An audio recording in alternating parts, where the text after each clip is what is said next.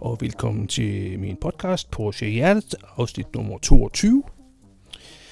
Det er et lille særafsnit om øh, Porsche 911 Dakar, som er en nyfortolkning af den klassiker og legende, som var 1984 Carrera 3,2 4x4 øh, Paris-Dakar-bilen, som Porsche vandt det her vanvittige racerløb med. Og de har så i år valgt at lave en øh, tributebil, som hedder 911 Dakar.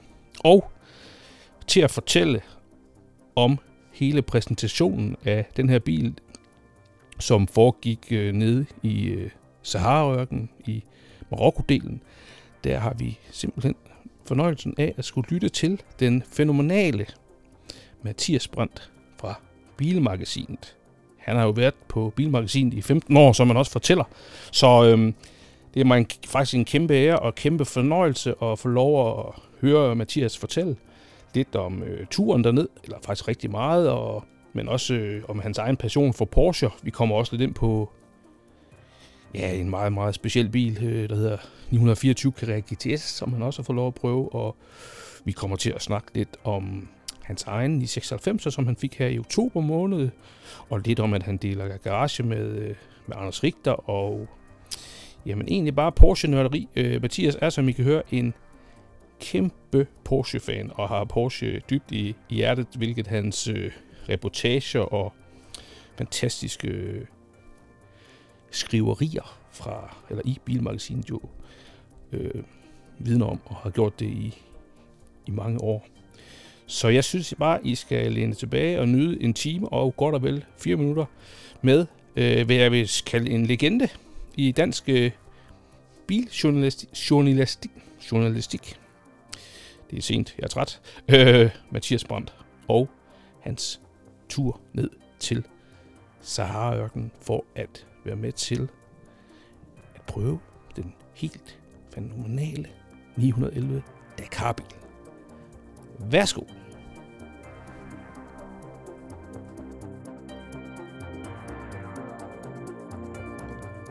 Hej Mathias Brandt, og velkommen til den her Porsche-podcast. Tusind tak, Kasper. Det er jo fantastisk, at du har tid øh, i et travlt arbejdsliv til lige at snakke øh, Porsche Dakar-modellen, som, øh, som jo er, er sådan et specielt afsnit, vi to har aftalt lige at lave, fordi du er så sindssygt heldig at have været nede og få lov at køre rundt i, i Sahara-ørkenen i den her bil. Ja. ja.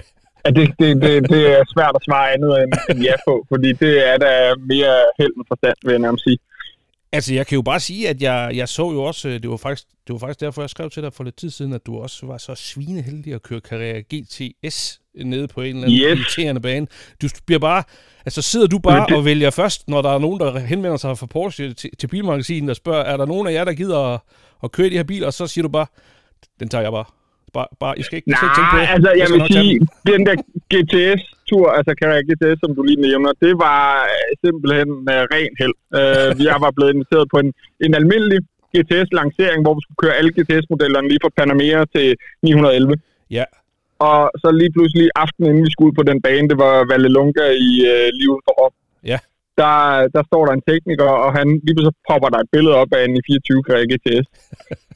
Og så siger han, at de her biler, dem har vi med ud på banen. Og altså normalt, når, når folk siger det til sådan et pressearrangement, jamen så er det bare biler, der bliver parkeret langt fra banen, og så kan du stå og kigge på dem, og ellers savle det, du har lyst til, Ja. og så kan du ellers vende om igen. Men, øh, men her, der gør, gjorde Porsche lige lidt anderledes, så der fik vi sgu lov til at køre, køre nogle runder ude på Vallelunga. Og, og normalt, altså, så kan det jo bare være sådan en opvisningsrunde, men her, altså, jeg kørte bag, bag en, øh, en 11 Turbo, øh, som, altså, med, med en instruktør i, Ja. som ikke sparede på den. Og altså, den, den fik lov at strække ben. Det var en mega fed oplevelse. Og men jeg var, hold kæft, det var et opturs video. Altså, jeg var, jeg tror faktisk, jeg var lige så begejstret, som jeg kunne se, du var. Og det, Ej, det er jeg glad for.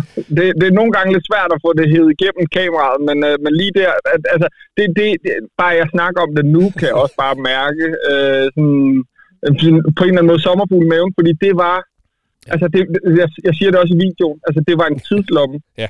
Fordi altså, den der bil, det er jo ikke en, altså, tit, når man øh, laver en klassiker eller et eller andet, finder en gammel bil hos en, øh, en eller anden, der har den stående, Ja. så har de jo ofte stået rigtig, rigtig længe, og de er ikke blevet serviceret og Ja. så videre. Så, så, så nogle gange kan de godt hoste og hakke lidt.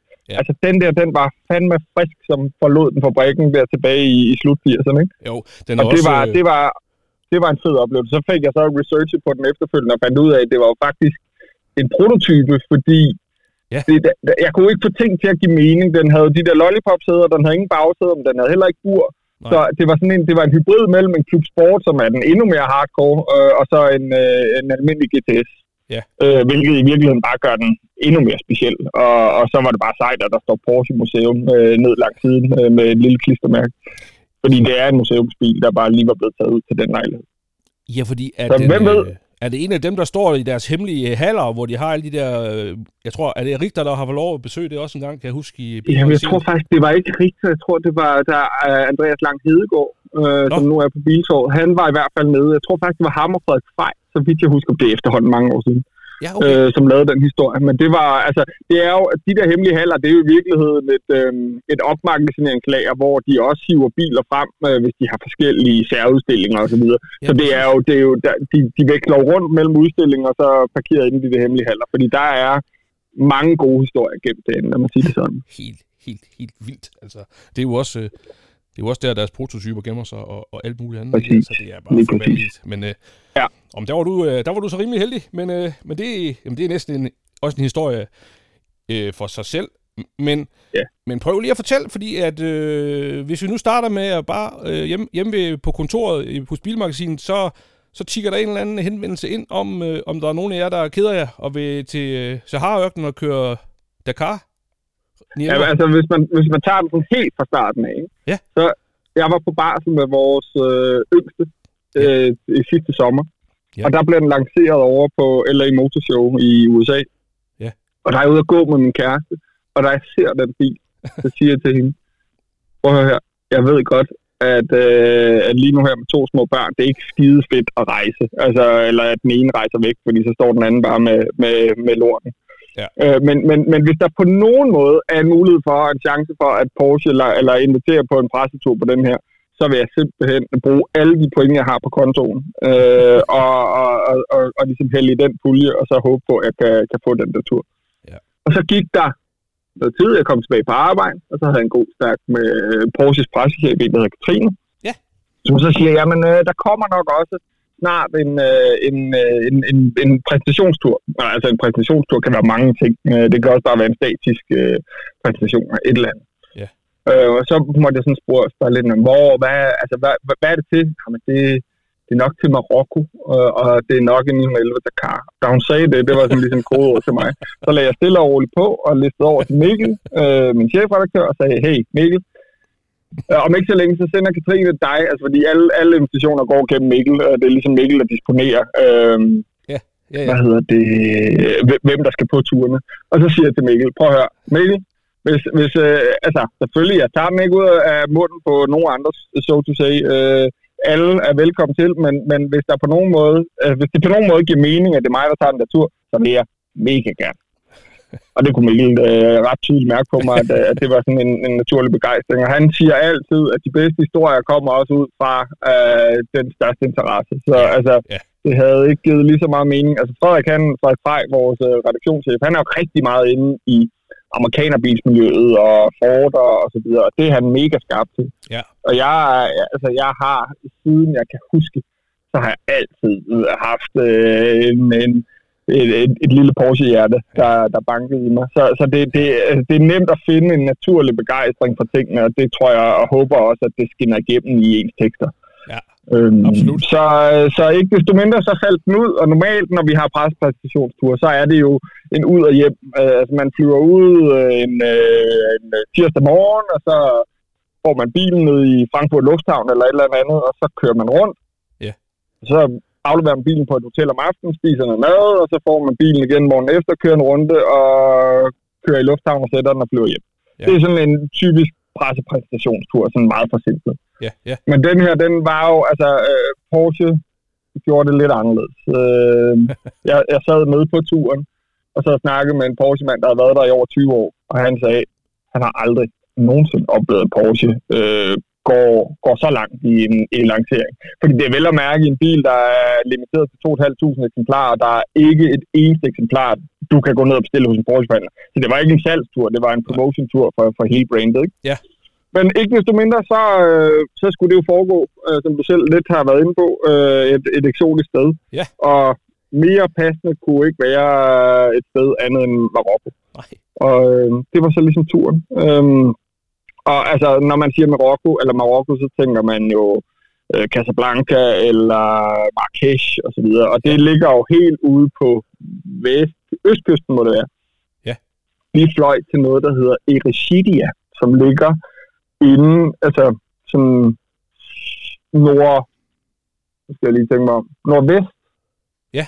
øh, på, op ved den algeriske grænse, og lige for foden af Sahara. Ja. Og der fløj vi fra fra Lissabon, så vi blev, alle, journalister blev samlet op Okay. om mandagen i Lissabon. Ja. Og blev, øh, hvor vi havde en overnatning i Lissabon, og så 8, 9, eller 37 morgen efter blev vi så hentet og kørt ud til Lissabon Lufthavn, hvor der så ventede, hvor de havde privatcharteret fly. Det lyder mere eksotisk, end det var. Det var bare et almindeligt rutefly, som så bare var dedikeret til alle de øh, Porsche-folk og journalister, der skulle flyve derned. Ryanair. Ja, det skulle tæt på. Der var ikke mere, meget mere plads end, øh, end i Ryanair. Der var, der var Porsche Dakar-logoer på nakkestøtterne. Det var sådan det eneste, jeg synes var sådan, øh, rimelig sejt. Fedt.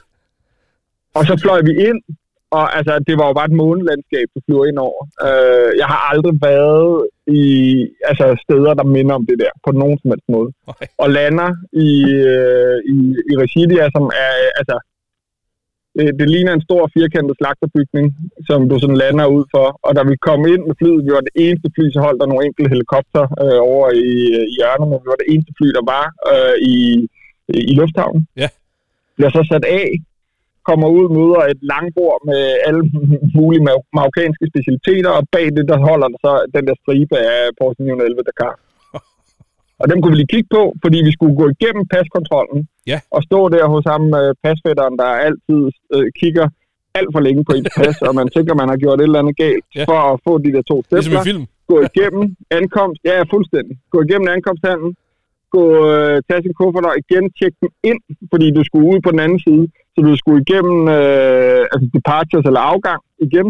Ja. Og så kom du ud på den anden side ud til, øh, til landingsbanen, hvor at du så altså, kunne deltage i det officielle program. Ikke? Okay. Øhm, Shit. og så, så var der pressemøde i 3 graders varme. Altså man tænker Marokko, så tænker man fantastisk, det er varmt, men det var øh, Ja. ja. drønhammerende koldt. Ja. Så var der, altså, jeg kan huske, nu har jeg, det, til, til august, så er det 15 år siden, jeg startede inde på Bilmagasinet. Og de første presseture, jeg var på, det var altid ture, hvor man snakkede i halvanden, to timer omkring en bil. Altså fuldstændig, altså fyldt med ligegyldigheder. Ja. Hvor det, det, man er ligesom blevet klogere, så nu har man bare valgt at kode ind og sige, okay, vi holder et kvarter 20 minutters pressemøde med alt det væsentlige, og så holder vi journalisternes opmærksomhed i den periode, Ja. og så får I bilerne bagefter. Ej, hvor fedt. Og så er der eksperter til rådighed, som man kan spørge løbende igennem, igennem hele eventet. Ikke? Ja. Øhm, men så skulle der vælges bil. Var det alle sammen ens, eller hvad? Og, nej, nej, nej, der var jo der var fire forskellige... Øh, der var den der Rough Roads, som i, i gamle dage hed øh, Rothmans, øh, som er jo et så vidt jeg husker.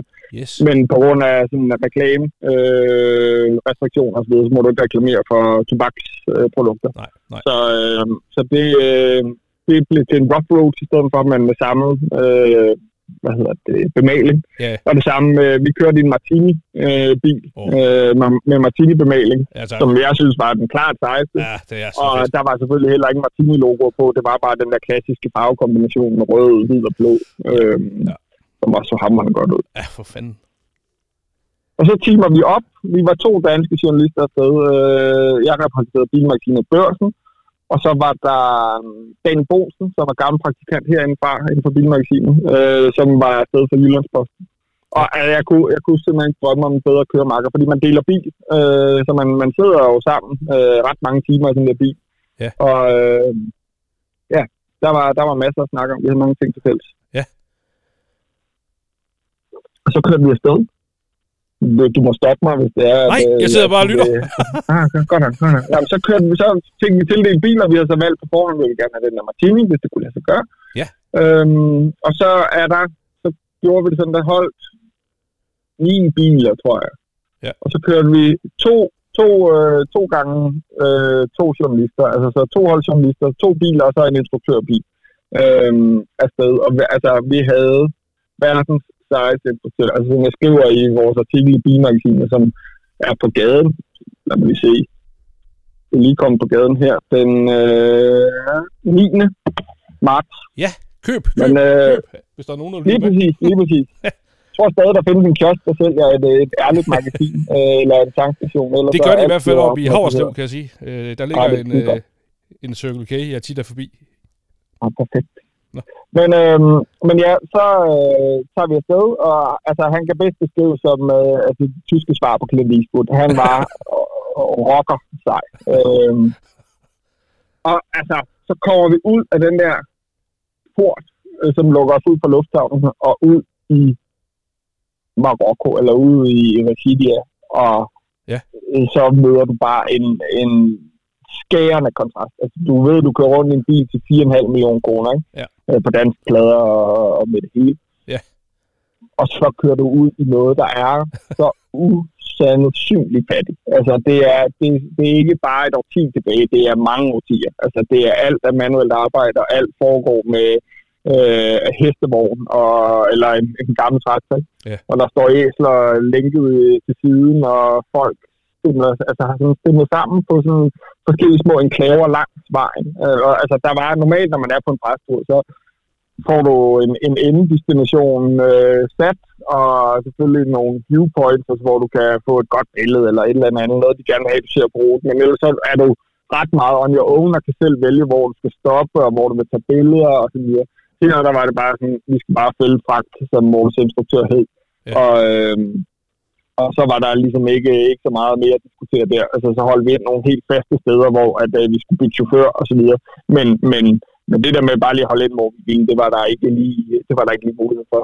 Ja. Nej, okay. Øhm, og altså, vi mødte jo, vi mødte, altså overvejende, synes jeg, befolkningen var øh, helt vildt søde og vinkende og smilende, og politiet vinkede os igennem, og der var rigtig mange checkpoints øh, på vejen. okay. Øhm, men øh, der var vi mødte, der var vi mødte nogle unger på et tidspunkt, som bare øh, altså, står med altså, lange mand i vejret, og sten med den anden hånd, og bare øh, klar til at kaste efter os. Ja. Vi var det sidste hold, der var afsted, så de har nok set det der nogle gange. Ja. men, øh, men vi forsøgte at være så respektfulde, som man overhovedet kan i, i sådan en i øjenfaldende bil. Ikke? Ja. Øhm, og så havde vi kørt 400 km på de der to dage, og de første 60 km, vi havde der, det var landevej, Ja. øh, som var øh, overvejende god, og også med store huller. Altså sådan, så perfekt til en øh, 911 Dakar, og ikke så fed til en GT3. Nej. Men asfalt. Men det var, altså, ja, det var asfalt. Ja, det, var, ja. det var 60 km asfalt øh, Ja. til at starte med, ikke? Jo. Øhm, og hvor at, altså, den har jo en frihøjde på lige over 19 cm, og øh, altså, det, det er nærmest øh, på Cayenne i sådan standardindstilling. Ja. Øhm, og, og så når man kigger den, altså, øh, øh, jeg havde helt vildt svært ved at begribe den bil og forstå den, før man ligesom var i den. Ja. Men da man kom ud i den, altså, der, er- der er intet Porsche-følelse, som er forsvundet. Nej. Og jeg troede, jeg skulle ud i sådan et halvåbent bil, øh, på, på ingen som helst måde. Øh, det skal nok komme til. Altså, da, bare på almindelig asfalt, der er den stram nok. Øh, og der er, altså, de har arbejdet meget med hængestabilisator og så videre, og Ja. dækkene har jo en forholdsvis høj profil, men har også en dobbelt karkasse, så altså, de er forholdsvis stive, de der dæk, også selvom profilen er så høj. Øh, Nogle rene terrændæk, øh, Ja. Pirelli Scorpion. Ja. Ja, for det må være en stor udfordring. Har jeg også, øh, og bare lige for at tage et sidespor, så snakker jeg... Ja. Var det forrige uge øh, med Nikolaj Karlshøj? Øh, han, vi, har lavet, vi har lavet et afsnit, der, der udkom. han har verdens sejeste bil, det, det må jeg sige. Ja, men han har jo, og- det jeg ligesom øh, også var lidt interesseret i hos ham, det er det der med, fordi jeg har selv haft et par, par karrierer, blandt andet en voldsom Turbo S i tre måneder, så gad jeg simpelthen ikke tanke mere. Jeg var, kæft, Ej. det var dyrt, mand. Men, øh, Hvor men, gammel var den? Altså, var det, var det, var det altså, er vi helt tilbage i den der 550 heste? Altså, Fem- Fem... de første? ja, ja den, øh, det, var vel den anden stærkeste motor efter GT'en. Det var en 2006'er. Øh, Ja. Havde den 500 eller 550? Den havde 500 og... 500 og... Havde den ikke 525? Altså, det var den allerførste Den generation. Ja, ja, okay. Men Der var ikke noget, der gik i stykker på de der tre måneder? intet. Intet. Nå, nej, nej. Utroligt nok. Jeg kørte... Ja. Ja. Jeg nåede op måske at køre... Jeg kører alligevel rimelig meget øh, arbejdsmæssigt. Jeg kørte måske nok øh, 10.000 i den, men jeg, jeg, altså, du tanker jo ja. Ja. fucking hele tiden, når du har sådan en bil. Ja, den, det den, kunne kan ikke, kom, den kan ikke køre over 15 km på literen. Men min pointe var bare, at der, der var jeg lidt nysgerrig på, hvad Nikolaj har gjort ved den. Han har jo den der Dakar Turbo, som du, som du kender. Ja, ja, præcis. Den det er der med at finde det rigtige dæk, der, hvor du både kan køre på... Øh, ned på, øhm, ned på autobahnen i Tyskland med 240, ja. Og så samtidig også, øh, jeg ved godt, han kører nok ikke så meget offroad, men det gør man jo ikke med Cayenne'erne generelt i Danmark, men alligevel ikke så... Ja. Og, og jeg tænker også, det, det er også lidt interessant med dækket, de har valgt til, øhm, til Dakar-modellen. Den skal, jo, den skal jo også kunne det hele, ikke? Og det er også det, de skriver på deres Jo. jo. fine reklame. Du kan, du kan køre rundt i New York, og så kan du køre offroad, og så kan du køre track.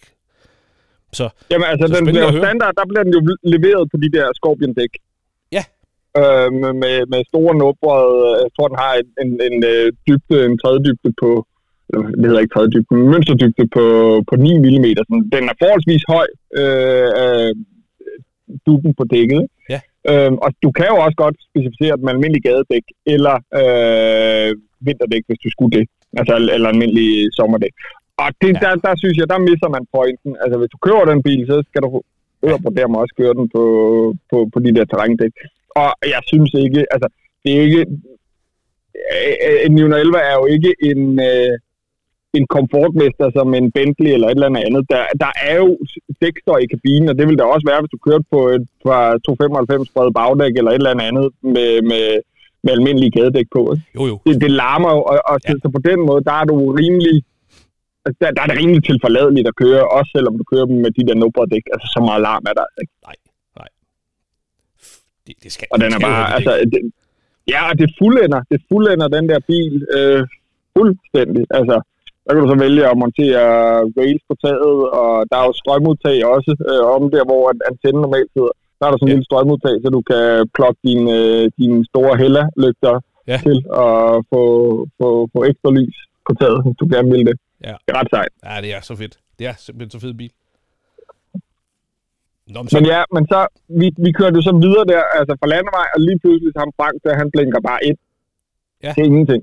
og, og så kører vi sådan ud i sådan et månelandskab, som er øhm, ikke blød sand, men sådan øh, rimelig hård, øh, rimelig hårdt og ujævnt underlag med sådan sporadisk kæmpe sten placeret. Ikke? Ja. Og der, altså jeg sidder ved siden af til start med dagen, han kører. Og øh, jeg har ikke verdens bedste ryg, og nogle gange så kan den godt brokke sig, og jeg, øh, en måned forinden havde jeg haft øh, lidt, lidt bøvl med den, og da vi sad der, der tænkte jeg, det her det er løgn. Altså det kommer jeg fandme ikke igennem. Altså det, det, der, der, den, til gengæld, de der sæder, de er røvhammerne fede. Det var de sæder, der startede i, i 18 øh, spejder for altså, efterhånden 10 år siden, ikke? eller hvis Ja. ikke mere. Ja. Som bare har, har kørt videre, og som også findes i en GT3 nu. Ja. Øhm, de der skålsæder er, er, geniale til at et eller andet sted sprede øhm, den, altså sprede kraften, der, der ryger op igennem din rygsøjle. Ja. Så, så jeg sad i virkeligheden fint og fik spændt mig godt ind, Ja. men, men, men det, det var simpelthen så ujævnt, det her øh, underlag. Men, men ja, da vi har kørt, hvad har kørt, 10-15 km eller sådan noget, så holder vi så ind igen, og så skal vi så til at lukke luft ud af dækken. Altså, den er, jeg tror, den har 2,4 bar standard. Og okay. her skulle vi så lige lukke over 1 bar ud. Vi skulle ned på 1,3 bar. Ja. Dækkene var sådan halvflade, men det var simpelthen, altså det er jo sådan en gammel offroad trick øh, for ligesom at få en større tredjeflade, når du skal, ja. skal ud i det der lidt mere bløde sand. Ja. Og det transformerede bilen øh, fuldstændig også, altså den tog ujævnhederne på en helt anden måde. Ja. Øh, og så var der jo ikke så langt til, at vi var i de der øh, gigantiske sandklitter, som øh, flere steder rejser sig over 100 meter op i landskabet. Altså, det så for vildt ud. Og så var det ellers bare afsted. Og så, altså, så gik I ørkenen amok derfra, eller hvad? Jamen, altså, vi, vi, vi, vi skulle hele tiden følge ham af instruktøren, Ja. men kunne jo øh, kunne trække lidt bagud og ligge og zigzag, og han havde også lagt, la- lagt sving ind, så det hele ikke bare var en lige linje. Øh, Okay. Og til sidst, der var vi så i regulær ørkenlandskab, hvor der ikke var noget hårdt underlag, og hvor at det eneste, han ligesom sagde, det var never stop. Øh, fordi hvis du stopper, så sidder du fast. og så skal du bede en. Altså, forestil dig, at det, det, det, det minder lidt om sådan en øh, på hyæner, der bare sådan ligger på lur, øh, og bare venter på, at øh, det næste bytte øh, sidder fast i mudderhullet, så de lige kan, kan få lidt nemt at spise. Ja. Fordi de der lane cruiser, de holdt sådan øh, sporadisk spredt, og ventede bare på at skulle køre over med et stort smil og trække en fri, hvis det var, man, man sad fast i det der øh, underlag. Okay. Men vi holdt, altså, hvis man skulle stoppe, så skulle man stoppe ned ad bakke. Man måtte aldrig stoppe op ad bakke, men der skulle man bare holde klampen i bund. Okay. Og der var det altså, øh, sådan, der er ikke nogen hemmelighed, at til hverdag, der kører jeg enormt meget elbil, fordi det er ret meget, det der er nyt øh, hos importøren lige nu her, så det er jo det, vi får ind som testbil øh, i, i løbet af, af, af, af ugerne. Ja. Og at komme ud i sådan, altså, jeg har jo siden, var, var det 99 generation 2, tror jeg, hvor at de første gang lancerer en 3 liters turbomotor Ja. i en almindelig Carrera. Og altså, øh, nogen synes, det er helligbrød, i stedet for bare en, en sprød rækkesekser, eller en, en sprød boksemotor, som, øh, som, som bare får en masse omdreng. Men, men for mig at se, så synes jeg, at den der turbomotor gjorde noget helt vildt godt for sådan en standard karriere, fordi du fik meget mere drejningsmoment i bunden. Ja. Øhm, og, og jeg vil sige, den her, det er jo, altså Dakar er jo baseret på en 11 GTS, så den har jo 480 heste og 570 Nm, så vidt jeg husker. Ikke? Ja. Og der er, øh, der er simpelthen så meget bundtræk. Gearing er jo også anderledes. Den har en topfart på 240, og dels for også at kunne holde til, til at dækkene kan holde, øh, kan holde stand. Ja. Ja. Og en, en 0-100 tid på ja, lige under 3,5 sekunder. Ikke? Ja. Så den er jo, altså, den er jo bisk hurtig, og den, den måde, som, som den der motor, altså, den arbejder jo både godt i bunden, og den arbejder også sindssygt fedt op i toppen. Altså, den lyder jo øh, monster godt. Og, og der, du, du er, altså, det er sådan, altså lige nu så sidder jeg sådan en, øh, sådan en øh, mutebox, Ja. øh, hvor alt sådan ligesom er, er dæmpet. Ja. Det er lidt den samme følelse, man får, når man sidder i en Dakar i, øh, i en, kæmpe bunke sand fra Sahara. Ja. Fordi alt, altså, det er jo det er lidt ligesom at køre på sne, fordi alting foregår lidt langsommere, end hvis du har kørt på en asfalteret bane. Ja. Og så er det bare blødt, og det er vugget, og det er koperet. Øh, og det, du kan ikke sammenligne det med noget som helst andet. Øh, det vi fandt ud af, da vi var dernede, det er, at der er rigtig mange øh, folk, der forbereder sig til øh, Dakar-løbet, som tager ned og træner i det der område, fordi at, at det, altså, det er så hardcore, og det symboliserer rigtig meget af det, de kommer til at møde på den rute, der, der nu, de nu skal køre øh, under de, de forskellige etapper. Ikke? Ja. Og det var, altså, ja. Er det også, ved du, om det er et sted, Porsche selv øh, bruger sådan til... Porsche bruger det selv. Porsche. Okay. Der, der var en testkør, nu jeg, jeg skal ærligt indrømme, at jeg er ikke så sindssygt skarp i motorsport, men der var en Porsche testkør, det var ikke Valder Røhl, øhm, men Porsche testkør, som kørte Dakar, var lige kommet hjem fra Dakar øh, kort tid, øh, kort tid før, at han var hos os, Okay, og, og de brugte også det der område til at, at, at træne i. okay. Nå, fedt. Øhm, så ja, der, er, altså, det, de, de har jo sådan nogle camps, der er jo totalt syret. Altså, vi skulle bo, som, øh, som Katrine fra Porsche skrev, at altså, vi skulle bo i en beduinlejr. Ja. det gjorde vi også. Altså, men beduinlejr lyder meget, meget, meget simpelt, og det var det, kunne hjælpe mig ikke. Altså, det var med både vores eget telt, vi havde vores eget telt hver, ja. men det var med bad og toilet og rendende vand og aircondition. I det her tilfælde var det jo mere en varmepumpe, fordi det blev så koldt om natten. Det blev under, under det blev minusgrader om natten. Ja. Øhm, og bare, altså, du er ude i den der ørken, der er ikke en sky på himlen, og solnedgangen, altså, den, den er svær at beskrive. Og nattehimlen, du har jo ingen lysforurening, så du ser jo stjerner, som du aldrig nogensinde ville se, hvis du gik ud på gaden i København. Det kan godt være, øh, uden at skulle sige noget ondt om Nordjylland, men, men øh, finde et eller andet sted, hvor der er bælragende mørkt. Altså, ja. det der stjernebillede var magisk. Ja. Og morgenen efter, alle bilerne blev normalt, når de har sådan noget prespræstationer, så er der jo øh, en servicestation meget tæt på, hvor de kan øh, altså, vaske bilerne og ordne dem og støvsuge dem og gøre dem klar til dagen efter, hvor vi så skal køre dem igen. Ja. Men her, der skulle de køre 40 km for at komme til et serviceværksted. Ja. Og de glemte, altså det, det var ligegyldigt at, at vaske bilerne eller noget som helst andet. De skulle bare tjekke, at alt var mekanisk i orden. Øh, Ja. For at, at, at ligesom kunne sende os ud på, på altså med ro i maven igen morgen efter. Så, altså, så bilerne kom der om morgenen, og øh, parkerede bare på stribe ude foran teltene, og altså med solopgang. Altså, ja, det, det, var, det var magisk.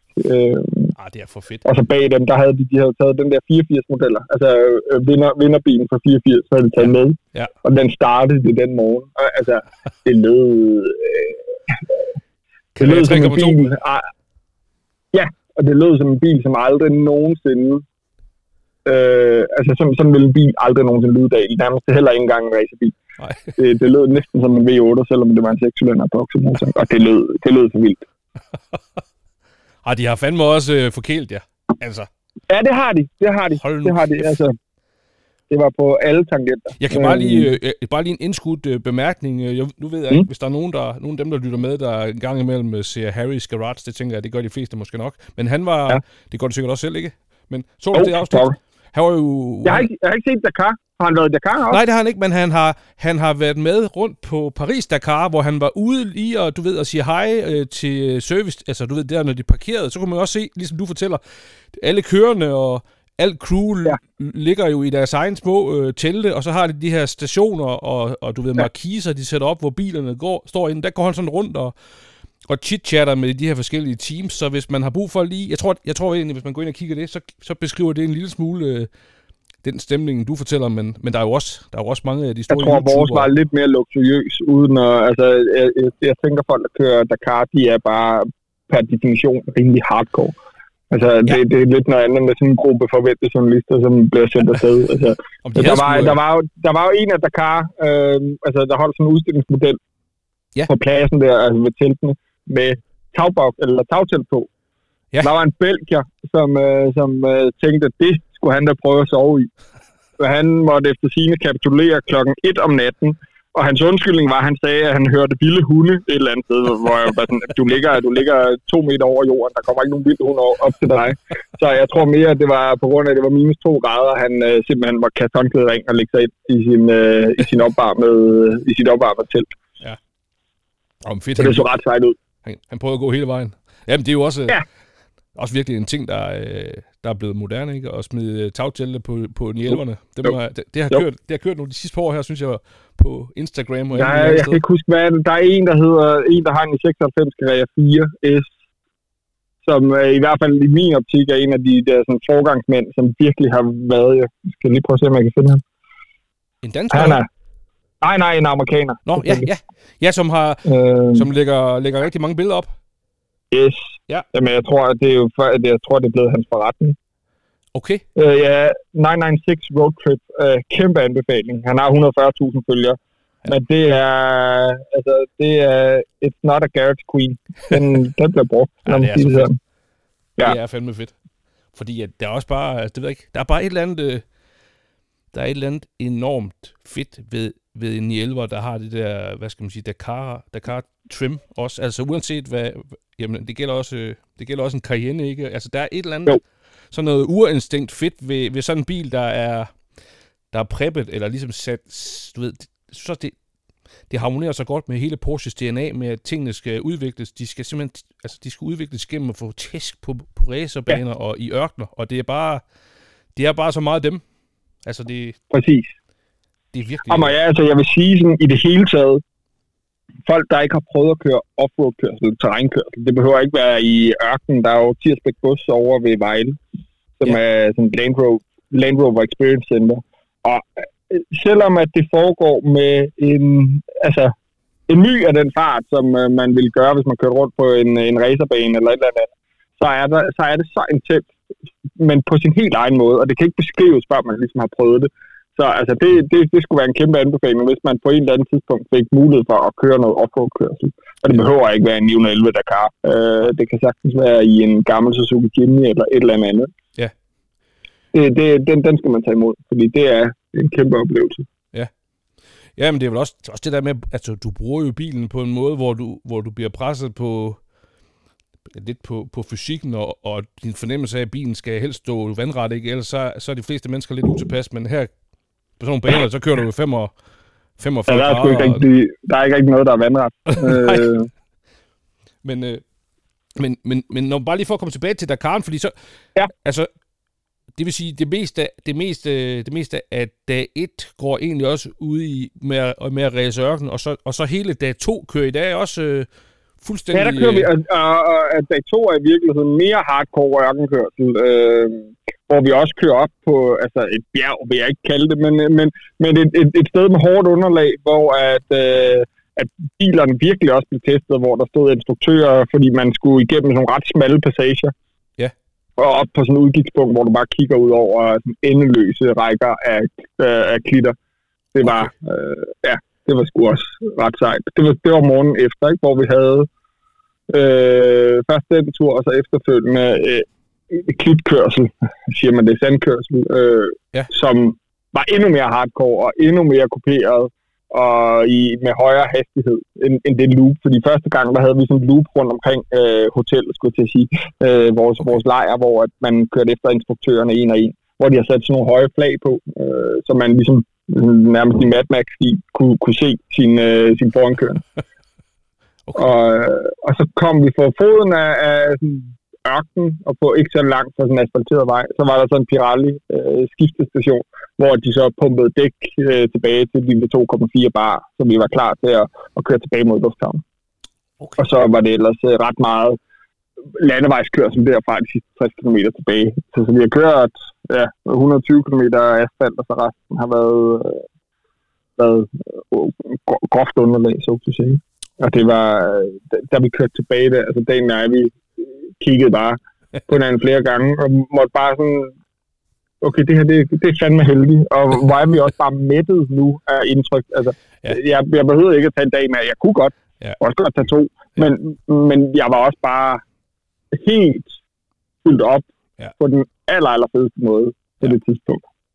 Ja, for er det ikke også, øh, er det ikke også egentlig sådan lidt fysisk øh, hårdt, både at koncentrere sig om at hele tiden at holde på, og ikke øh, gå i stå, og, og køre i en, også, øh, det er jo en pisse dyr bil, altså. Altså, der, er bare, der må bare være nogle ting, Altså, jeg vil som sige, det der, det der ikke, ikke fordi man er, man, jeg, jeg kunne aldrig finde på at være svin over for en dyr bil, men, men når man er afsted på det der, altså, jeg lægger også min lid til instruktøren. Ja. Og selvfølgelig skal man ikke være en, en, en botnakke og, og overhælde. Altså, vi skulle altid holde os bag instruktøren, og gjorde man bare det, så gjorde man grundlæggende set ikke noget galt. Ramte man en sten, øh, som man ikke kunne se, fordi der er simpelthen så meget støv, jamen så var det det. Men de, på daværende tidspunkt, vi var det sidste hold, der var dernede, og der er de, ikke, de har mistet én bil. Uden for citat, så var der vist en, der havde kørt ud over en, en sandklit og havde sprunget alle airbags, øh, så mere eller mindre totalt skadet. De der biler var heller ikke, der stod, der var nummereret parket øh, inde i, i, i alle bilerne, og det her, det var nummer 000 af 2.500, så det er, det er sådan nogle forsagbiler, som ikke kommer ud til, øh, Okay. til, øh, til ja, kunder. Det er sådan nogle, mange af dem bliver støvet af, og så bliver de sat øh, ind i de der hemmelige haller, museum, øh, museumsbiler, Ja. og ellers så bliver de brugt til interne events. Øh, så det der, det var ikke, det var ikke kun biler, fordi de var banket, altså stort set alle forkupangerne var bukket på, på, på samtlige testbilerne, og Ja. øh, altså havde lidt hister her, men den er jo forstærket, øh, så den kan jo holde rigtig, rigtig meget af det. Det, der havde været deres største problem, det var jo virkelig øh, kølerne ude foran. Ja, ja. Øh, fordi de smadrede. Så Ja. nu var måtte de sætte et stort øh, metalgitter øh, foran for at kunne holde, holde stand. Ikke? Det er vel også, altså det, det, det kan man jo, øh, jeg, jeg har jo egentlig ikke noget mod at reklamere for, for andre fantastiske podcasts, men, men jeg har lige set din, øh, din garageven, Anders Richter, ham selv, Yes. øh, få skiftet lidt køler ud ved Brian, øh, Brian Lykke, og, så, og det fortæller jo, hvis man lige tjekker den, den øh, YouTube-video på, på Bilklubbens podcast, så kan man jo se den helt store udfordring med at køre, Ja. især i, i 96, og det er de der placeringen af de der køler der, og på en turbo, der er der jo så tre, og på Jeg prøver at høre, jeg går jo, jeg har selv en 96'er, og jeg, jeg, jeg går og tager tilløb til at køre op i garagen, og lige få afmonteret forkofangeren, og få se, hvor, hvordan de der ser ud. Fordi det er bare, ja, Ja. det er sådan en ting, der sker. Der er, der er flere ting. Altså, det har været et dejligt bekendtskab med den i 96'er, men, øh, men ja, Ja. sådan nogle der ting, det, det kan gå i stykker, og det koster lidt mere. Altså før, jeg har været vant til at køre BMW, så det, øh, det er nogle lidt andre priser, øh, når det går i stykker, end når en Porsche går i stykker. Men, Sådan det. så meget dyre er det Ja, ja. heller ikke. Nej, nej, Nej. nej, nej. Nej, Nej. nej, nej, det er præcis. Du kommer jo fra den der øh, fantastiske, øh, hvad hedder den nu? Øh, Z3 Coupé. Klovneskoen. Klovneskoen, ja ja, Jamen, den har jeg jo... Øh, det var jo så fedt, fordi der var en lang periode, hvor det var, hvor det i hvert fald for mig var fast kutume at tjekke Ritas Garage ind på Bilmagasinet. Det kan man så ikke mere jo. Mm. rigtigt. Lidt. Nej. Og så, og så også din, øh, ja, din klovnesko der, det var, det var, Ja. det var sgu tider. Og øh, Ah, det var, det, ved du hvad, det var fandme også en fed bil. Men, men altså, Ja. ja. apropos den, den snak om, eller den, den tanke, jeg havde, da jeg gik på barsel, altså der får man jo tænkt en masse. Ja. Og den der klovnesko havde to sæder. Ja. Og nu har vi lige fået nummer to, så vi har to børn nu. Ikke? Jo, jo. Og, og udsigten til, at jeg nogensinde skulle få kørt i den, øh, at den var mange år ude i fremtiden, indtil jeg har fået lidt større børn. Og så skulle jeg alligevel til at prioritere mellem den ene og den anden, hvis det var, at vi skulle køre en tur. Ja. Og ideen om, øh, det kan godt være, at det er en romantisk tanke, men ideen om bare lige at smide familien i bilen og køre og spise en is alle sammen, øh, og få den brugt på den måde, det, det var bare øh, super tiltalende. Og så ærligt, en 911 øh, har altid været en kæmpe drøm. Altså jeg kan huske dengang, at øh, 86 Boxstone blev lanceret. Ja. Der stod jeg i min forældres have og tænkte, okay, den koster omkring 800.000, kan jeg huske dengang. Ja. Jeg får nok aldrig råd til den, men for satan, det er da, det er da endnu mere realistisk nu at gå egen Porsche, Ja. tænkte jeg. Ja. Og, øh, og så var det bare totalt syret. Altså, jeg købte den i oktober sidste år, øh, og lige pludselig stå med nøglerne til sin egen Porsche 911 i hånden. Det var, ja. ja. Det var, det, var en, det var en stor dag.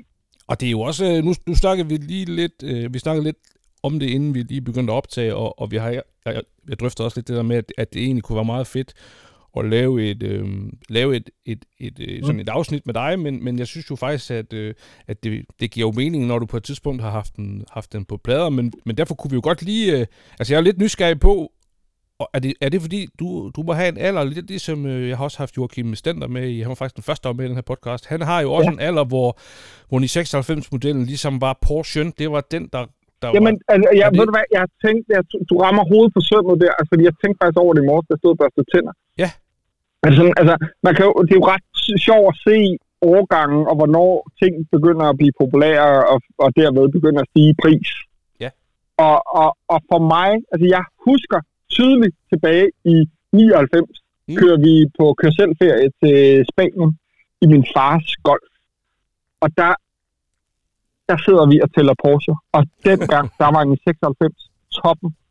Og, og for mig at se, jeg har aldrig nogensinde ikke brugt mig om de der forlygter. Og Jeg synes i virkeligheden, at du får ret meget øh, moderne bil, samtidig med, at jeg ved godt, den ikke er luftkølet, men, men du får også den der gamle, klassiske Porsche-karakter, som, Ja. ja. som er sådan en DNA, øh, Ja.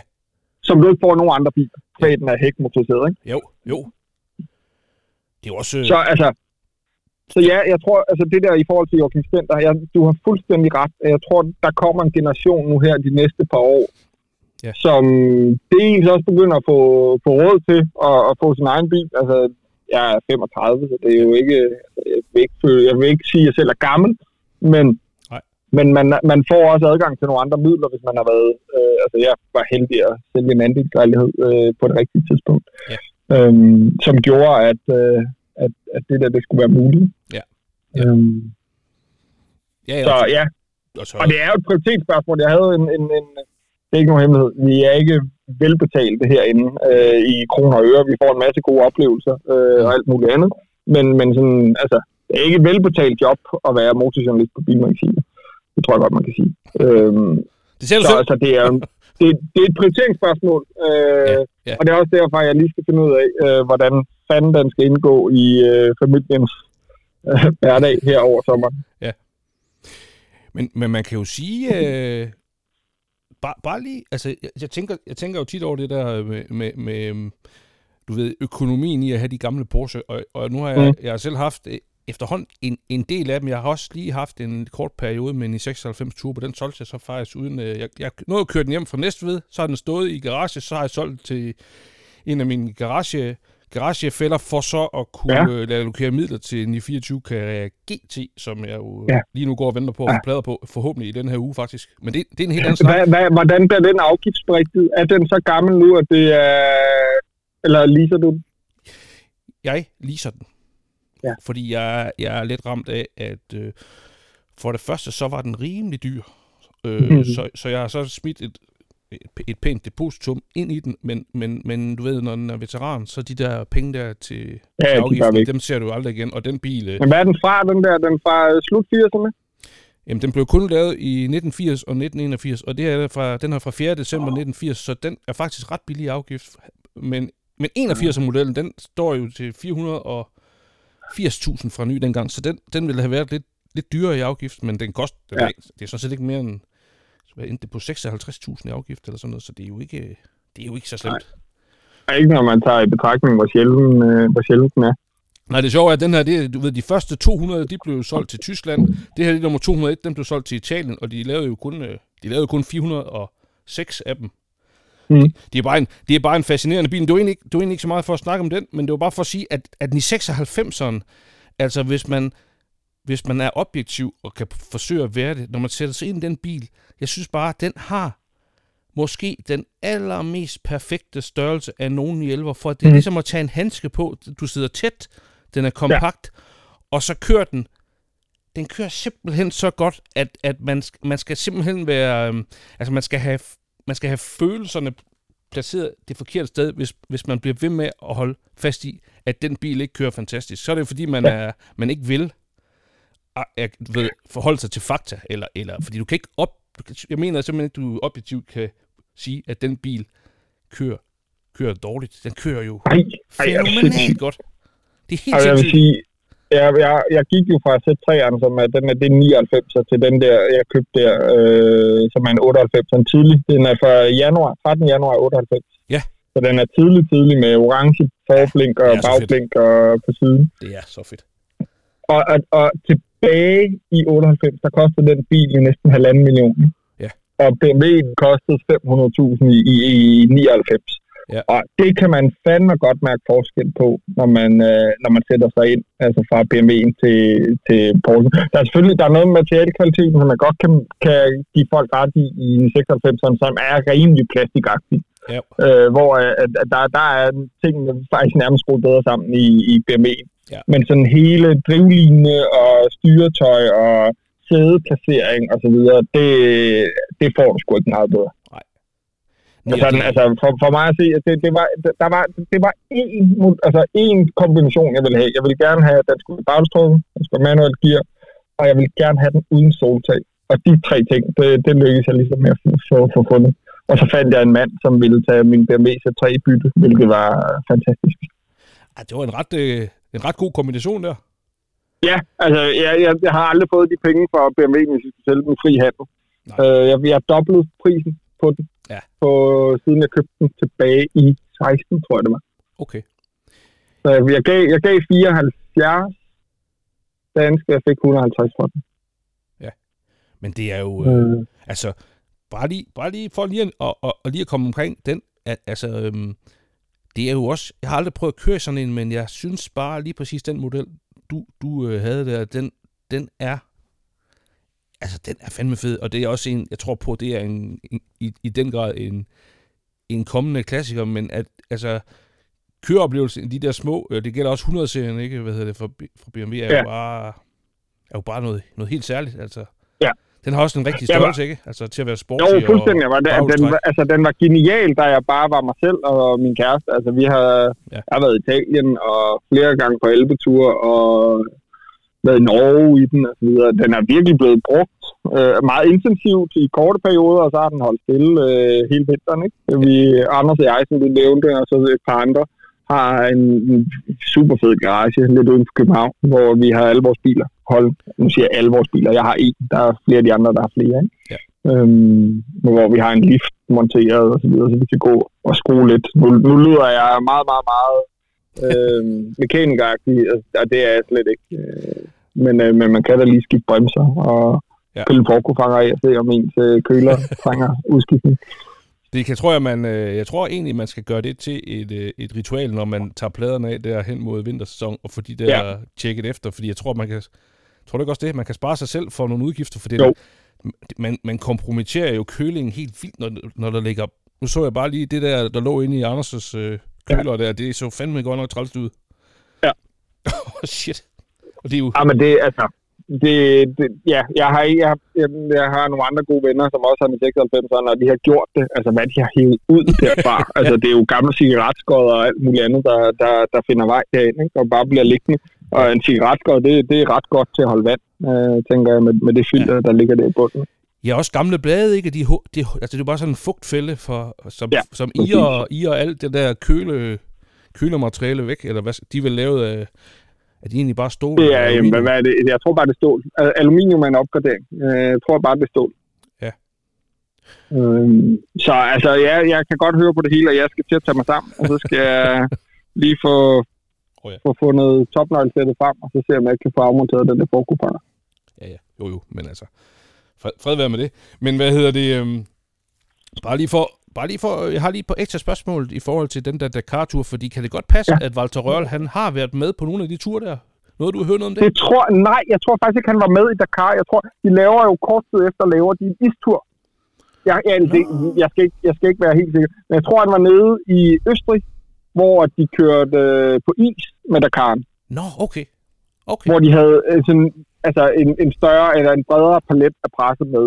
Ja. Men der var planen, at vi skulle have kørt på en sø, og den sø var ikke frosset fis. Nej. Okay. Så det blev, det blev almindelig, almindelig vejkørsel med, med, med, med det sne, der nu var, ikke? Ja. Okay. Øhm, jeg ved ikke, om... Jeg, jeg har ikke hørt, at han var med dernede. Nej. Nej, men jeg kan ikke huske... Men det kan, jeg, ja, jeg så det, det bare, kan godt være. Jeg hørte eller så på et eller andet måde noget om, at han var med i det der ørkenpræsentation, men det kan godt være, at... Øh, men altså, prøv at høre, Kasper, du har ja. formentlig ret. Nej, øh, det, det, bare... det, det skal vi ikke sidde og diskutere. Det, det, bliver, bare... vi, det bliver vi aldrig uvenner over. Nej, nej, jeg var også bare nysgerrig på, om de... Øh, det kunne godt være, at de havde... Du ved, altså, når de alligevel sætter tre uger af til at køre så meget, mange øh, hvad skal man mm. sige, medie, pressefolk igennem, og, og de store, de store YouTuber øh, havde jo også, øh, de har, der ja. ligger jo så mange videoer nu, ikke på, øh, på hvad hedder det, på tuben øh, af, som, du, som vi selv snakkede om, øh, hedder han Matt Farah? Hedder han ikke det, ham der har... Øh, jo, jo, ja, jo, Smoking Tire. Smoking Tire, en, øh, en for mig også lidt sjov konstruktion, men, men vanvittig øh, succesfuld øh, YouTuber egentlig, som ja meget fedt koncept egentlig, bare med at prøve folks biler, og så bare køre ja. Canyon Racing.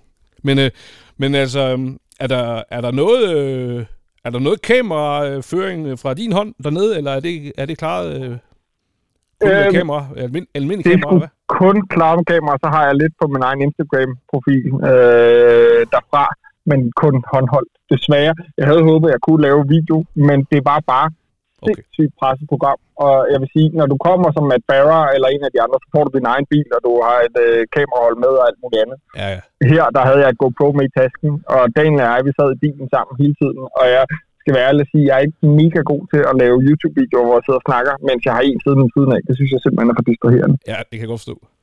Så det, det, det, det, det blev desværre ikke til andet end en, øh, en i mine øjne super øh, god tekst i bilmagasinet, som, man, øh, som igen, at det er på gaden nu. Ja. Øh, det er fortidshistorie, så, så den er nem at spot ja. nede, i, øh, nede hos en lokal bladpusser. Jamen, det skal, det, det, det, det, det skal folk helt klart købe. Også fordi man skal skrue... Øh, hvis, hvis man ikke køber jeres blad, så holder man jo heller ikke liv i, i det trygte medie, vel? Altså, det er, jo, det, er det er jo en helt anden ting, som, øh, ja. som også er lidt interessant egentlig. Er det, er det jo stadigvæk øh, Johnny Larsen? Er han stadigvæk noget med jer at gøre? Nej, nej, nej, nej, nej. Johnny, det, det Johnny, kører, Johnny har, sælger jo en andel til Bonja, nærmest da jeg starter. Det er rigtigt. Øhm, der tilbage i, hvad fanden var det? Det have været i 08. Okay. Og øh, kort tid efter, jeg har fejret der et år, så er der jo fyringsrunde, så ryger der jo fem magasiner, tror jeg. Og folk er jo virkelig, altså, jeg har, tror aldrig nogensinde, der er blevet røget så mange cigaretter i streg inden på, på den, dengang lå vi inde på Filmsvej øh, på Frederiksberg. Ja. Og der var Johnny der. Johnny er jo helt ud af det. Han solgte alt til Bonnier, så vi er blevet overtaget af Bonnier, som er et stort svensk mediehus, som har kontor, øh, et, et, et, kæmpe kontor her på Østerbro, hvor, hvor jeg faktisk sidder nu og optager podcasten. Okay. Øhm, og Johnny er jo, Johnny har jo overtaget Formula, øh, ja, ja, ja. Formula Automobil, øh, som på daværende tidspunkt tror jeg ikke var en god forretning, øh, men det må man altid applaudere med at sige. Han, øh, han er lykkes, men han er god til at lave forretning af den, den gode mand. Han er gudsbenået talent. Ja.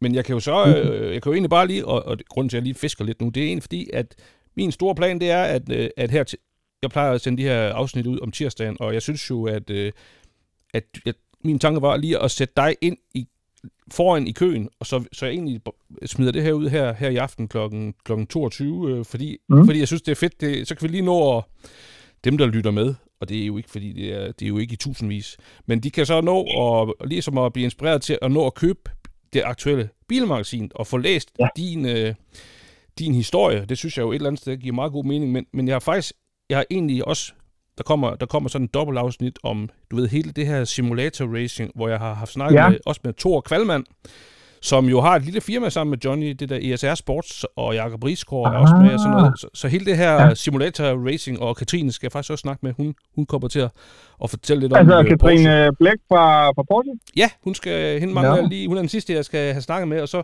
så bliver det sådan et, et to-episoders afsnit, så lidt for ah. at sætte lidt fokus på, på simulator racing. Og så er jeg bare lige lidt nysgerrig på, er det noget, du har prøvet, eller har fulgt lidt med, eller er det bare Jeg for... har faktisk, apropos Katrine, så har jeg sagt flere gange, at jeg kunne virkelig godt, de har jo to scanner stående nede hos Porsche i København. Ja. Jeg kunne virkelig godt tænke mig at prøve. Øh, jeg har aldrig prøvet det. Altså det vi, vi havde, da vi i gamle dage sad vi sammen med VMAX inde øh, på, på Frederiksberg, og ja. Michael Holt, som var chefredaktør på daværende tidspunkt, han havde sådan en rig, helt standard rig, bare med et racersæde, hvor du kunne sætte en skærm på. Ja. Og der kørte vi Xbox uh, Forza på ja. med ret. ja, ja. Det er det tætteste, jeg kommer på simulator. Det synes jeg var fantastisk. Uh, ja. Men sådan en rigtig med feedback og så videre. Jeg har prøvet det lidt. Vi har jo vores tekniske kulturlæser, som er uh, den bedste nørd, du kan drømme om. En, der hedder Peter Dyrlund. Ja. Uh, som har været formand for Alfa-klubben og alt muligt andet. Han bor i et hus nede ved Tølløse, og på loftet af det hus, der står der simpelthen to striber af computer og ja, alt, hvad du skal bruge til at køre sim race.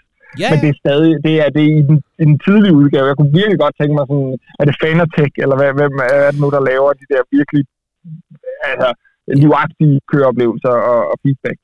Ja, der er jo, altså, nu, nu kan jeg så lige fortælle en lille smule om det, fordi efter jeg har snakket med, det, og det er jo egentlig fordi, der er en af mine øh, han er så blevet min gode bilven nu. Han bor herude i Silkeborg. Han hedder Rasmus Grønbæk, og han har været med i podcast et par gange. Han har selv nogle mm. rigtig fine gamle, gamle 911, men han har også øh, været god til at, du ved, og så har han fløjet til Stuttgart og lejet en, en i 92 Turbo, øh, jeg tror, den Turbo Det har en rød i.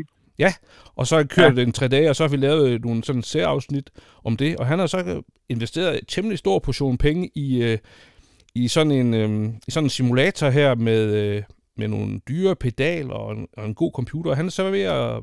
Han kører så det her trophy Porsche mm. race, hvor man så ligesom kører hver, hver torsdag. Og så, ja, så afsnittet, eller de to afsnit, der kommer nu her lige om lidt, det er egentlig, hvor vi følger ham, og så har vi lige nogle afstikker ud til de her andre mm. supernørder. Og, og øh, jeg tror egentlig, det, jeg tror faktisk, det er noget, der det er jo også det, Jacob Rigsgaard, han siger, at han tror på, at det er noget, der kommer til at vokse rigtig meget, og han har også investeret ind i, ind i sådan nogle større... Jamen, altså bare se Counter-Strike, altså du kan, man kan sige, du kan jo ikke finde en bedre publikumsport, fordi at du er jo ligeglad, hvor du sætter kameraet. Du kan sætte kameraet lige foran bilen, altså, ja.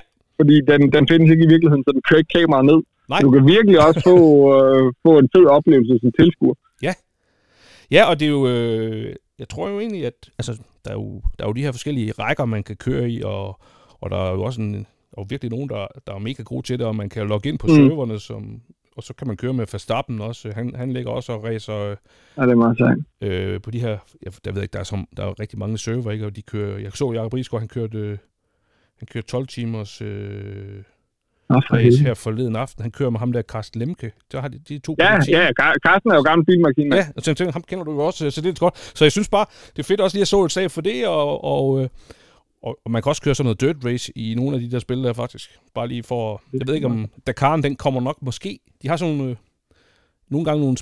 Jeg ved, det er jo, altså det er GT3, de Carrera GT3, øh, GT3-kroppen, ja, man kører ikke, øh, hvis man kører Porsche, Porsches, øh, hvad skal man sige, racerlinje, men, ja. men det kan jo godt være, at, at de smider noget Dakar øh, ind på et eller andet Ej, jeg, må, jeg, må, jeg må have fat i Katrine, ellers så må du lige prikke hende på skulderen, når du, øh, når du snakker med hende og sige, øh, husk lige ham med Mathias. Ja, jamen jeg tror da egentlig bare, er det ikke bare, er det ikke bare at køre ned eller ud? Og så... Jo, og jeg bor, jeg bor seriøst 500 meter derfra, så det, det, kan ikke, det kan sgu ikke være så svært. Nej, det kunne da være, nå, det kunne være mega fedt. Jamen, øh, ja. men Mathias, jeg tænker jo egentlig bare, at, øh, at det måske var, en, en fin måde at, at runde af på. Øh, Ja. Er der, øh, er der noget, du brænder ind med? Nej, ikke andet end husk at købe blad. Ja, jamen det synes jeg også, og det, og det, tænker jeg bare, det, det synes jeg egentlig er ret vigtigt. Og er der ikke også, øh, det plejer jo at komme noget online også fra, jeg tænker, din artikel må næsten, den må næsten komme på hjemmesiden også. Ikke lige forløbig. Øh, der kommer Børsen okay. Pleasure, øh, kommer til at have et øh, tillæg her til april, Okay, øh, hvor der også kommer en, en, en historie tilegnet dem, som er mindre nørdet og mere oplevelsespræget. Øh, og Øhm, øh, ja. 2.500 eksemplarer, 4,4 plus millioner danske kroner på plader og Ja, afgifter. 4,5 vil jeg næsten sige. 4, 4 millioner 400.000 900... Eller 4, 4 millioner 489.900 kroner. Uh, det er den officielle pris, uden ekstra styr. Du kommer ret hurtigt over en halv million, eller Ja. 5 millioner, inden du er, er færdig. Hvis man også skal have ret i og pedaler. Eller hvad? Ja, det, jeg tror, jeg tror, de, jeg tror sgu, de giver dem med uh, til den pris. Og så er det jo også lidt Ja. interessant, at det er jo en 3 liters turbomotor. Man skal, jo, man skal jo lidt langt tilbage i historien for at finde dem sidst. Det er jo... ja, Jamen, vi er jo helt tilbage i, i den sidste, den sidste, den sidste første turbo. Jeg ved ikke, det er Hvad G-modellen. tænker du på? Jamen, jeg tænker bare, en 3 liters turbomotor, ikke? Øh, Hvis du tager urturboen, det var en 3 liters Nå, ja, ja, ja, ja, ja, okay. Altså min 30 turbo, hvis du skal helt tilbage, altså fordi den 3 liters turbomotor, den har jo været på programmer, som vi, snakker om der til at starte med siden 99 generation 2, ikke? Er det den samme motorblok, de kører videre med op der? Ja. Okay. Stort set. Altså, jeg, jeg, der er helt sikkert noget øh, indvendigt, som er lavet op, men jeg er ret sikker på, at motorblokken er den samme. Altså, det er jo en 11 GTS, øh, okay. som man, man har taget udgangspunkt i. Men så har man så smidt en masse letvægtsmaterialer, altså kølerhjelmen er jo for eksempel hævet direkte fra en GT3 og er kulfiber, og Ja. øh, man har hævet bagsæderne ud, hvilket det kan du også godt i en almindelig 3 GTS, men det koster 166.000 eller sådan noget helt skørt.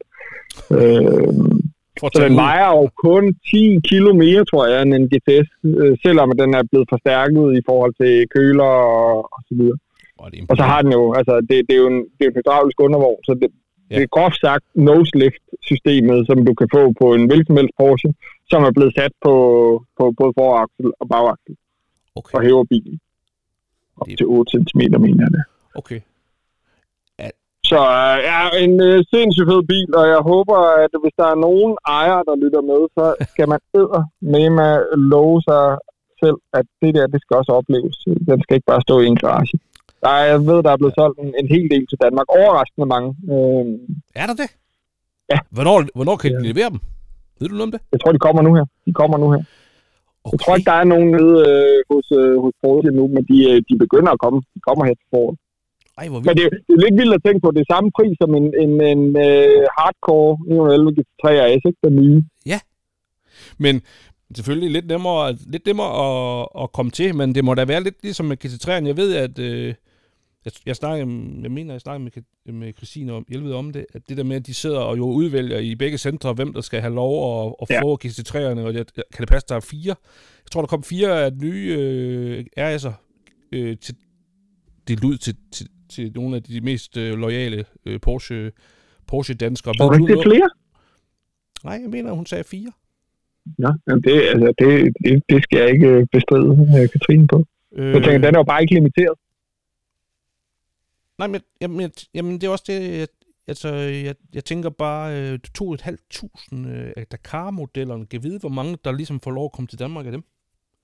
En hel del. Jeg, jeg må ikke sige det nærmere, men der kommer en hel del. Overras- jeg, da jeg hørte tallet, der var jeg overrasket. Ja, fordi man tænker også, og jeg ved godt, Cayenne'erne har jo også solgt forholdsvis fint i, i, i Danmark, især, især med de gule plader, ikke, der i starten, men, Jo. men det der, det der, nå, det, det synes jeg bare er fedt. Ja. Ej, det, øh, det, det er en fed bil. Altså, personligt så havde jeg taget den frem for en GT3 RS. Ja, og det er jo alligevel et øh, statement, der vil noget. Nå, men det, altså, det er jo også i forhold til at få den brugt. Ja. Altså, en GT3 RS, den er blevet, jeg kan huske, for, hvad, det er, er det 10 år siden nu? Anders Richter og jeg, vi havde en 99 generation 1 GT3 RS med, den der lava orange. Ja. Med i, øh, i de svejsiske alber. En fantastisk tur.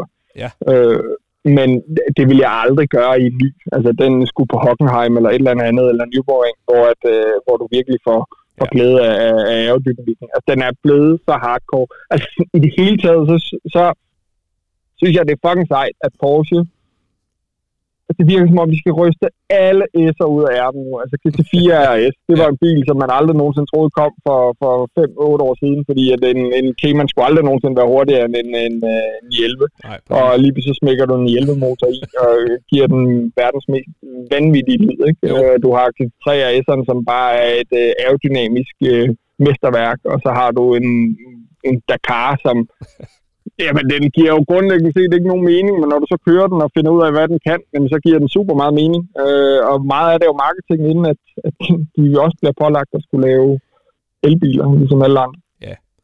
Ja, de, de, tror du ikke, øh, de kommer nok til at få lov, lov at, at købe lidt aflad ved at, ved at lave øh, nogle, nogle el-udgaver, ikke? og så kan de stadigvæk få lov at have de helt hardcore øh, på, på ren Jo, øh, jeg super ved ikke, hvordan det bliver skruet sammen. Jeg tror, der er nogle, der er vist nogle, øh, nogle undtagelser.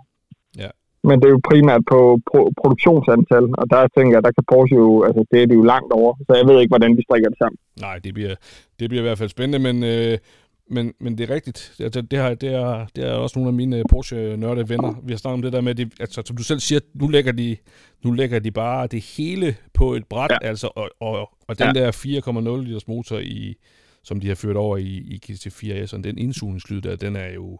Jamen, jeg Ej, tror, det er, det er bindegalt. Det er Det- bindegalt. det Det er er jo- på den aller, aller fedeste måde. det er jo på Carrera GT-niveau i lyd. Altså, den, Ja. det er for sindssygt. Nå, men øh, Ja, det er, det er, det er, det er, det er så fedt. det er fandme, det er fandme hardcore. Ja. Og der kommer en spider lige om lidt også. Øh, i, øh, hvornår er det? Den Ja, bliver altså øh, en boxer. Øh, ja, faktisk, men vel også med... Kan det, ved du, om de fører 4,0 liters motoren videre over i Det spejlet ved der? jeg faktisk ikke. Det ved jeg faktisk ikke. Altså, de har jo gjort det historisk set, hvis du kigger på altså, almindelig GT4 og en øh, Boxer Spider. Ja. Det har jo været en åben og en lukket version. Ja, ikke også? Jeg det ved jeg faktisk ikke. Nej, det, det ved vi jo lige om Det sgu ikke lige hørt på vandrørene. Nå, men det... Jamen, skal vi, øh, skal vi slutte af med, med det? Ja, Og så, bare gør det. Os bare gøre det, Kasper. Så smider jeg simpelthen den her ud øh, se- senere i aften, og så, øh, så kan vi forhåbentlig få nogen til at gå fuldstændig Dakar amok. Fordi jeg tror, det bliver for vildt. Så, ellers så kan de bare ombygge deres øh, helt almindelige standardkarriere til et eller andet højbenet øh, Dakar-monster. Det er der jo flere, der gør. Ja, det kunne jo også være vildt, hvis man begynder at se, at du gjorde det med dine 96'er. Så øh, Det kommer jeg ikke til. Det kommer jeg ikke til. Det lover jeg dig. Det kommer jeg ikke til. lige vise vejen der. For... Ej, det, Ja.